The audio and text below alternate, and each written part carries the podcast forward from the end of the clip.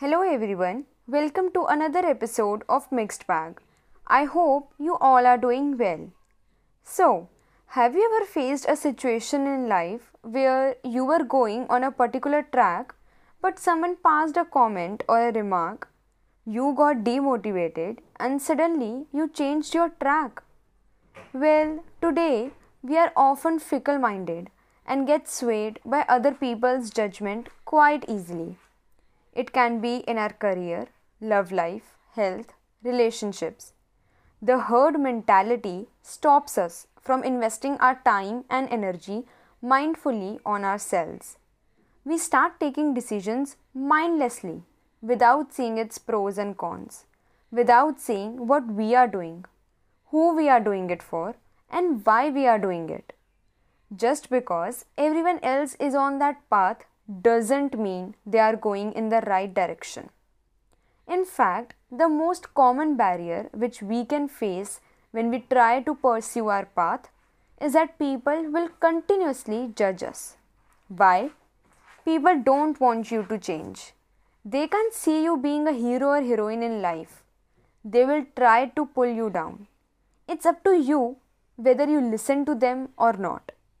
Say, if you want to do an MBA, have you talked to postgraduates about how their life has been? What have they learned in those two years? What has been their growth trajectory? Was it exciting?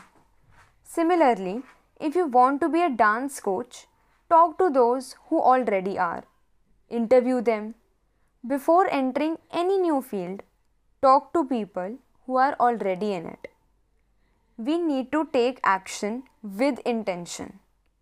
For that, you need to forget the past and work on building your future. Reminiscing on past mistakes stops us from proactively creating a better version of ourselves for the future. Take challenges, take projects, finish it, and move on to the next. Suppose you want to teach people to bake a cake Take a free or paid workshop. Move on. Then take another project that interests you. Don't stop. Now, here you are not paying attention to what other people are doing. You are just doing what you are good at, enhancing yourself, reaching out to people, mentoring them with intent. This intent is what builds our creative confidence and individuality. It changes our identity inside and out. Why? Because we know where we are going. Because it is what we want to do. It is what makes you someone and not anyone.